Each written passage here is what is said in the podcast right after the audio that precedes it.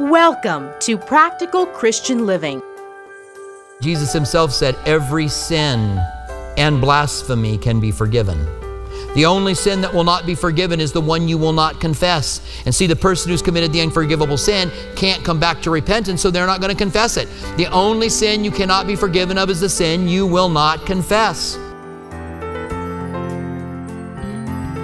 The enemy often tries to convince us that the sin we've committed in our lives is just too terrible, too dirty to ever be forgiven. That's a lie. 1 John 1 9 tells us if we confess our sins to God, He is faithful and just to forgive us our sins and to cleanse us from all wickedness. A different version reads, all unrighteousness. Today, we're in Matthew chapter 12, verses 22 through 37, learning the freeing truth on what God's Word has to say about the unforgivable sin. Here's Robert Furrow. Father, thank you so much for your word. It really is rich and deep and powerful. When we think about the Septuagint being written in 135 BC, when we think about the discovery of the Dead Sea Scrolls that were found portions of the Old Testament 150 years BC, some even older.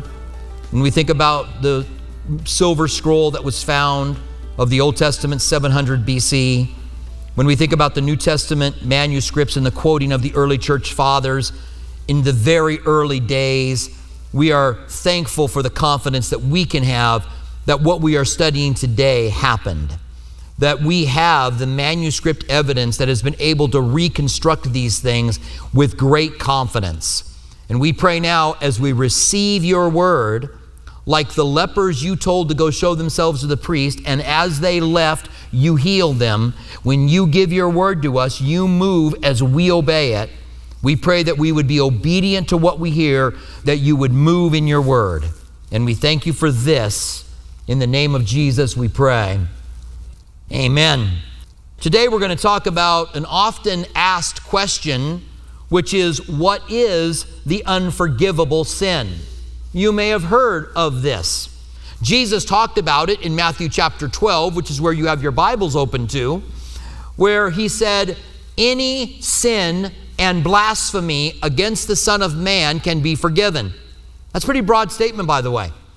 Any sin, any blasphemy against Jesus can be forgiven but the blasphemy of the Holy Spirit cannot be forgiven. So we need to know what that is because we want to make sure we didn't commit it. And I find that there are people who didn't commit it who are afraid that they did. And I find that there are people who may be on the verge of committing it that don't know that they are on the verge of committing it. So we want to clarify that today.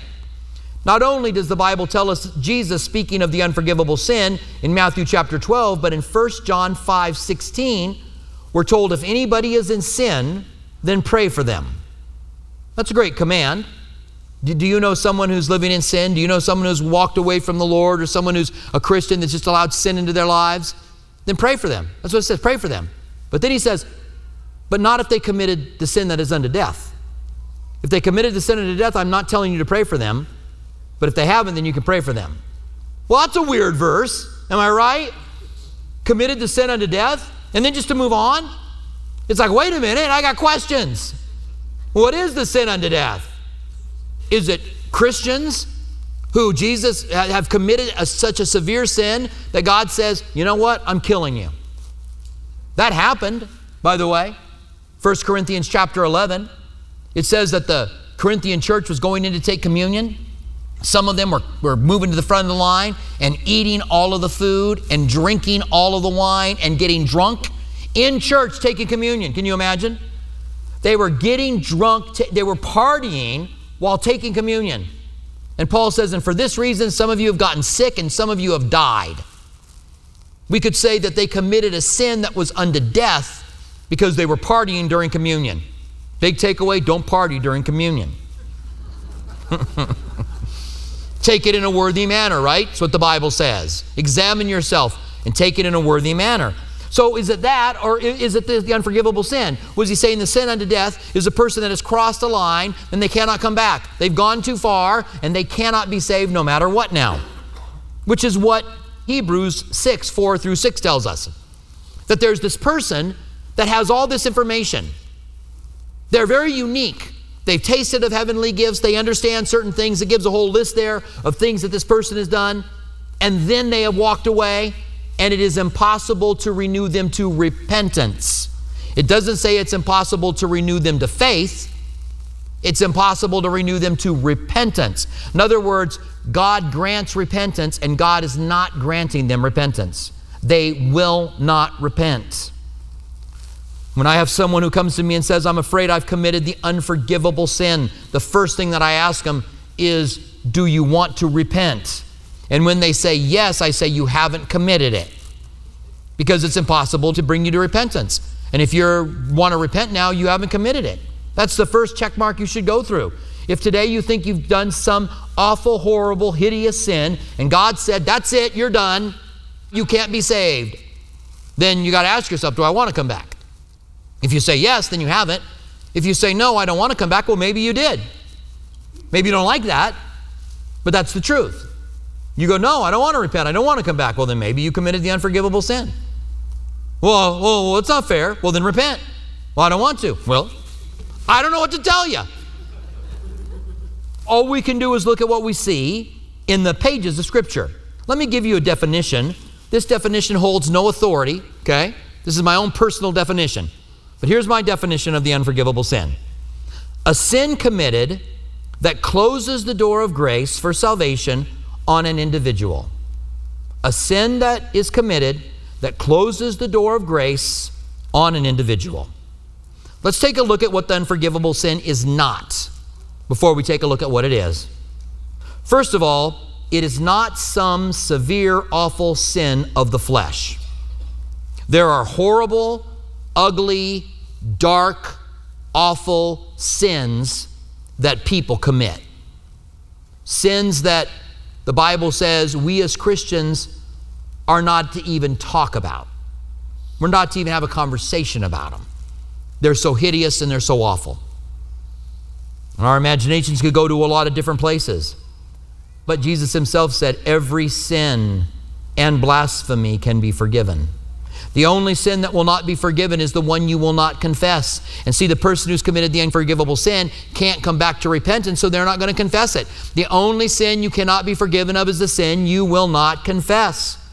So if you have committed some horrible, awful sin, people will say to me, I, I can't give my life to Christ. You don't know what I've done. And I always tell them, I don't want to know. Please don't tell me. I don't want to know. The, the sin of hurting a child. Jesus said, if you want to hurt one of these little ones, it would be better for you if a millstone were tied around your neck and you were to be thrown into the sea. Sometimes people read that and they think, well, that's what's going to happen to me. If I hurt a child, then a millstone's going to be tied around my neck, and I'm, but that's not what Jesus said. He said, it would be better for you if you would kill yourself right now. That's heavy, isn't it? I mean, think about it. Jesus said it would be better for you to commit suicide by tying a millstone around your neck and throwing yourself in the water than hurting one of these children. That is a severe sin, but forgivable. Serial killers often give their lives to Christ after they're caught. Ted Bundy, it said that he made a profession of faith. Uh, Jeffrey Dahmer, it said that he had a profession of faith. Now, if you were God, I'm really glad you're not. But if you were, you would go, that's the unforgivable sin for sure. Eating cannibalism is the unforgivable sin. You can't be forgiven. Once you cross that line, that's the line. You and I would we would do that. We would go Hitler out, out, out, out, could never be saved. He crossed the line somewhere. But Hitler does not fall into the qualifications of the unforgivable sin. We'll talk about what they are in a moment, but he could have been forgiven had he repented, killing not only some six million Jews, maybe a few more, but also millions of other people as well. But the ultimate serial killer. There's been other people, by the way, in communism who have killed more. Maybe, huh, anyway. Number two, it is not resisting or grieving the Holy Spirit. This is what people say. Well, the unforgivable sin is when you resist the Holy Spirit and you can't be forgiven once you do that, or, or, or grieving the Holy Spirit. You can't be forgiven once you do that. That's not that. Now, I understand if you resist, resist, resist, resist, resist, resist, and die, that is unforgivable. You committed a unforgivable sin. That's not the blasphemy of the Holy Spirit. In a way, it is, I guess, but you ran out of time. You resisted until you died. But if you've resisted and are still alive, then that is not the unforgivable sin. If you've grieved the Spirit and you're still alive, that is not the unforgivable sin. Backsliding, becoming an apostate, becoming an atheist, Becoming an enemy of the cross is not the unforgivable sin. There have been men who have walked with Christ, used by God in powerful ways, walked away, became an enemy of the cross, and then came back. Jesus goes and gets them. He leaves the 99 and he goes after that person. That is not the unforgivable sin. Not saying something about the Holy Spirit. I've had people come to me and say, Listen, I, I don't know why it happens, but I'm laying in bed and I just start to cuss out the Holy Spirit. And I know I can't be saved now because that's the unforgivable sin. Well, you need to read it a little closer.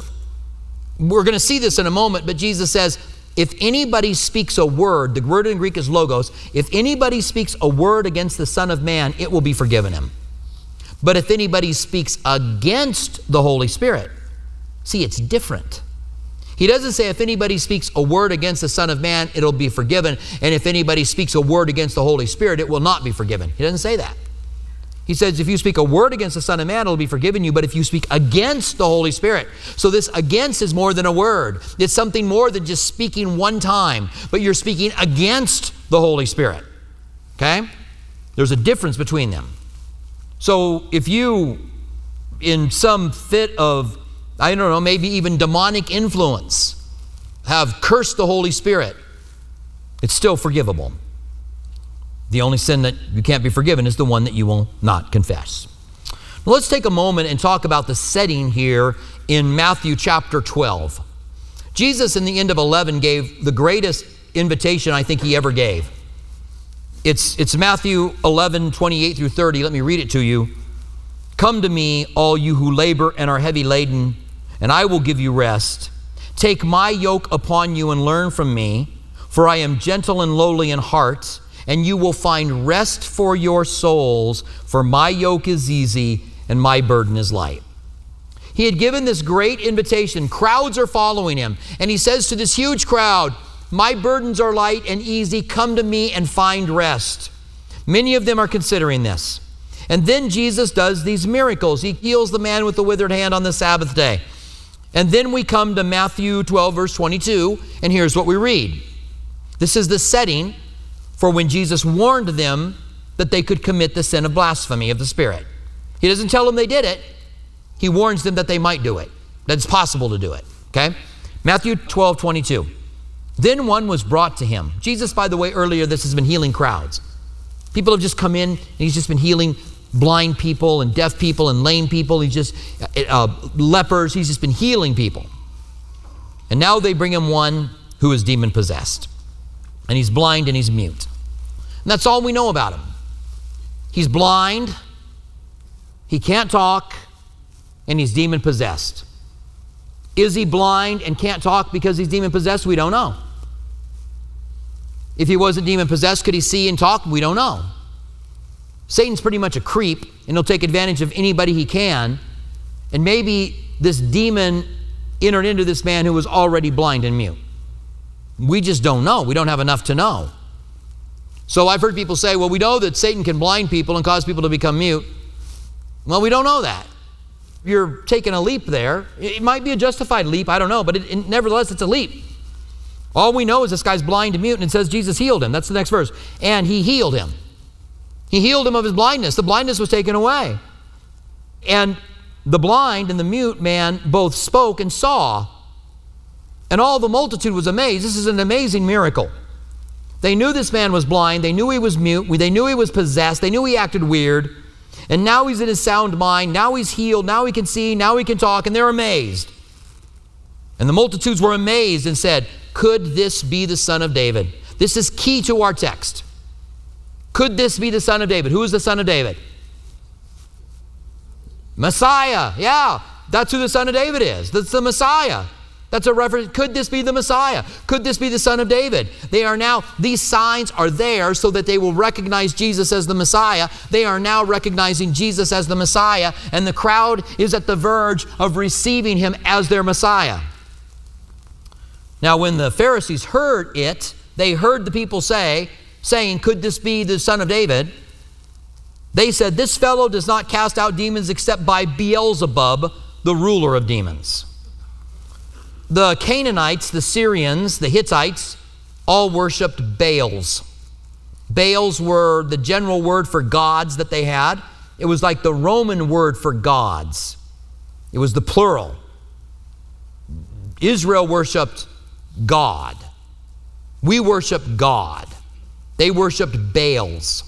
There was Baal Marduk, there was Baal Molech, there was Baal Zebub. Baal Zebub is called the Lord of the flies. Quite literally, it is the Lord of putrefaction. Who's going to worship the God of, of putrefaction? And there's flies everywhere. It's crazy. But he's not the ruler of demons. Notice they say the ruler of demons. But when you go back and study the Syrian god Beelzebub, he's not their chief god. There's other gods that are considered higher than him. So they take Beelzebub and they, they, they're making an insult to Jesus. You're casting out demons by putrefaction, the ruler of demons. So they're renaming Satan, Lucifer, Beelzebub.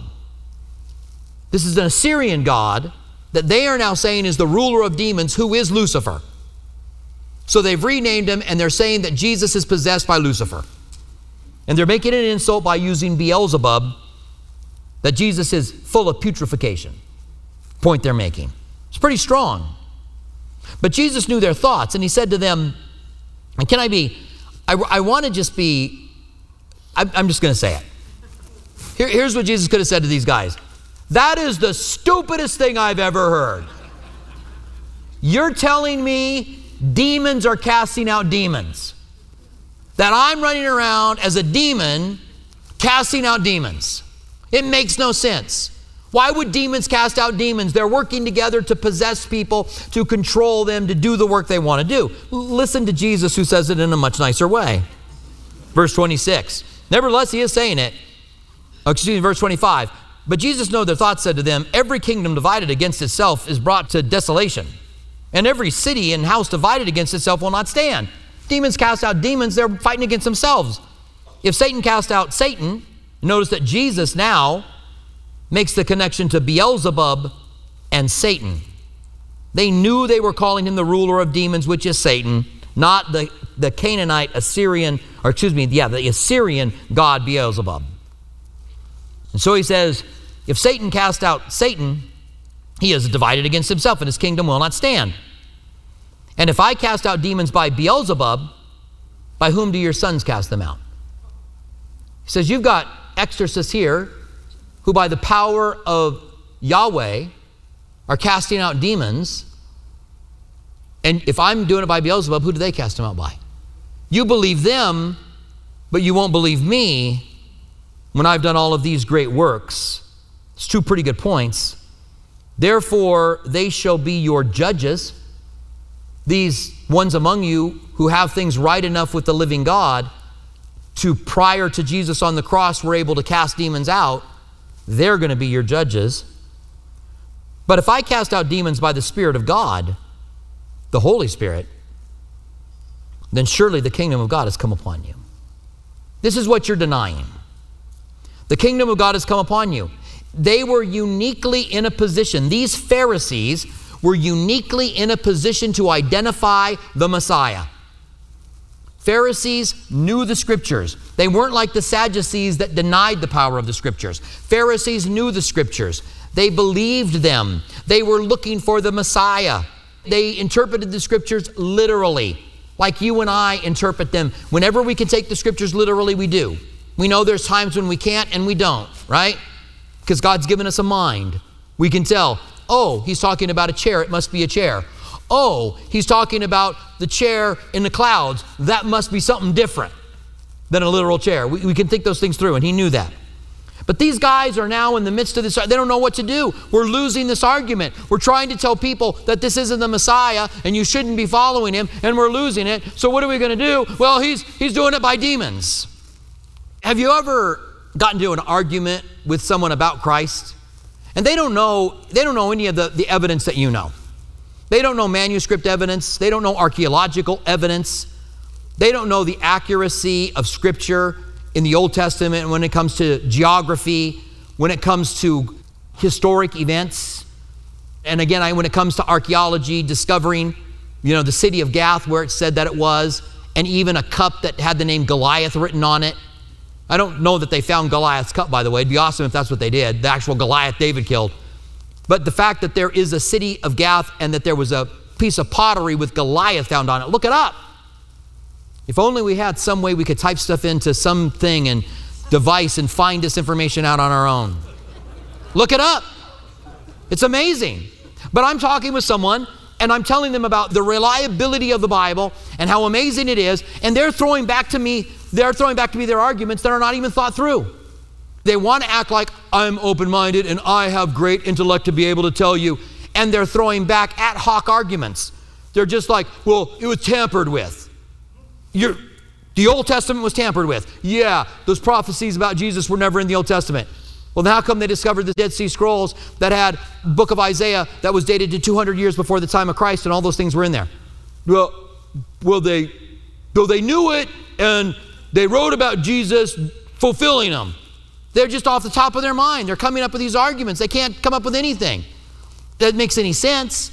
I would respect them a lot more if they said, Really? Psalms 22 is about a crucifixion a thousand years before crucifixion? Let me look that up. Now, I don't want them to go and look at a YouTube video against Psalms 22. They've, I've had that happen before. They come back and they start telling me what they found, and I'm like, hey, I know what video you watched. Because I watched the same video. Because I want to know. I want to know the truth. And if I'm not believing the truth, I want to know it. And if somebody brings up an argument to me that I can't answer, I don't just throw back something off the top of my head. I want to go look it up. I will say, good point. That's a good point. I need to look that up.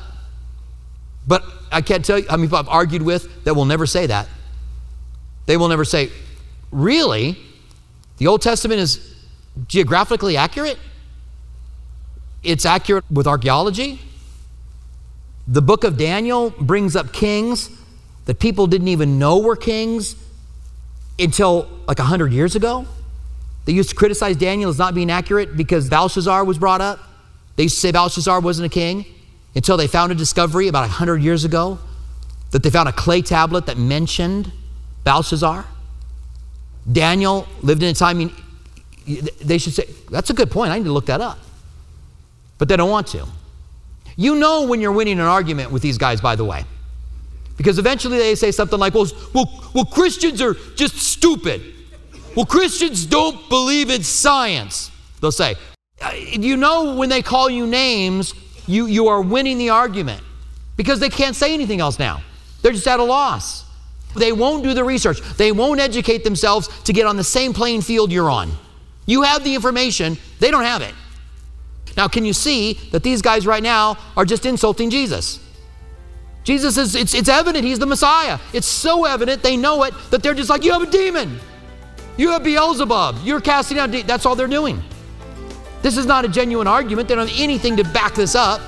This is just an argument that's coming off the top of their head. We pray that the Lord is speaking to you in a personal way here at Practical Christian Living. If you'd like to hear more of Robert Furrow's teachings, visit calvarytucson.com. For our local listeners, Calvary Tucson is open and holding physical services while being mindful of social distancing guidelines. Our East Campus at Speedway and Camino Seco meets Saturdays at 6 p.m. and Sunday mornings at 9:45 a.m. Our West Campus south of Palo Verde and I-10 meets Sunday mornings at 8:30 a.m. and 11 a.m. Our midweek service times are Wednesday evening at 6 p.m. at our East Campus and 7:15 p.m. at our West Campus. If you prefer, you can watch our service online at live.calvarytucson.com and also on our Facebook page and YouTube channel. Our online campus is available during East Campus service times. If Practical Christian Living Radio has blessed you and you'd like to donate, please visit pclaz.org. That's pclaz.org,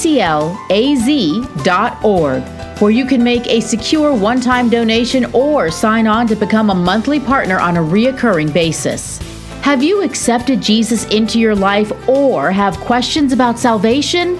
Email us at saved at calvarytucson.com. And don't forget to follow us on social media Instagram at Calvary Tucson and Facebook at Calvary Chapel Tucson. We want to remind our local listeners that you can watch Practical Christian Living Sunday mornings at 8:30 on KGUN 9 TV. May we walk worthy while we wait for the return of our Savior. Thank you for joining us for Practical Christian Living.